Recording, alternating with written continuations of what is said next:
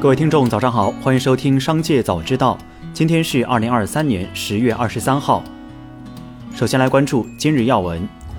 从消息人士处获悉，税务部门近期依法对富士康集团在广东、江苏等地的重点企业进行税务稽查。自然资源部门对富士康在河南、湖北等地的重点企业用地情况进行现场调查。再来关注企业动态。华为宣布，5G-A 迎来重大进展。华为称，华为已于九月十一号率先完成 5G-A 全部功能测试，近日又全面完成 5G-A 技术性能测试。测试结果表明，华为在多项 5G-A 上下行超宽带技术上取得重大性能突破，并且首次将端到端跨层协同技术应用在 5G-A 宽带实时交互上，在容量和时延方面实现关键进展。今年一至九月，陕西省新能源汽车产量七十二点三万辆，同比增长百分之四十二点一。陕西省工信厅相关负责人介绍，西安比亚迪在陕西已建成全球最大的新能源生产基地和完整的产业链供应链体系，其新能源高端车型仰望 U 八已正式投产，产品订单超三万辆，主打产品宋 Plus、海鸥等供不应求。十月二十二号，据库迪咖啡官博，库迪咖啡开业一周年，全球门店数量达到六千零六十一家，位居全球第四。该公司目标二零二五年底全球门店数量达到两万家，门店规模进入全球前三。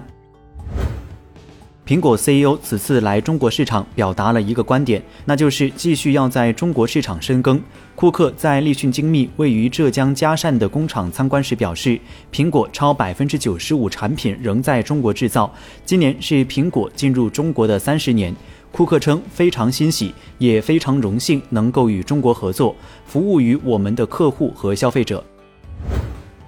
亚马逊公司更新了办公室工作指导方案，授权管理人员可以解雇那些没能完成每周到岗三天任务的员工。早些时候，亚马逊公司在其内部网站公布的工作指导方针中，指示管理层的经理们对员工的出勤情况进行约束，要求在办公室工作的员工每周必须出勤至少三天。再来关注产业新闻，中国足协十月十六号足代会内容。中国足协在公布二零二一、二零二二年财务报告。从财务报告数据显示，足协近年来收入出现明显缩水，总负债提升至十二亿。二零二二年比二零一八年债务提升七点三亿。二零二一、二零二二两年，足协重要支出中，国字号占据重要比例。廊坊发布微信公众号消息，廊坊市人民政府十月二十二号发布通告。为方便群众出行，根据当前廊坊市道路交通形势，经研究决定，自二零二三年十月二十三号起，在廊坊市全域范围内解除机动车尾号限行措施。再把目光转向海外，随着中国三季度经济数据发布，多家外资机构对中国市场看法趋于乐观。摩根士丹利中国首席经济学家邢自强近日表示，看好中国增长潜力。除摩根士丹利外，近日高盛、德意志银行、摩根大通、澳新银行等多家外资金融机构陆续上调对中国2023年 GDP 增速预测，显示外资机构对中国经济信心回升。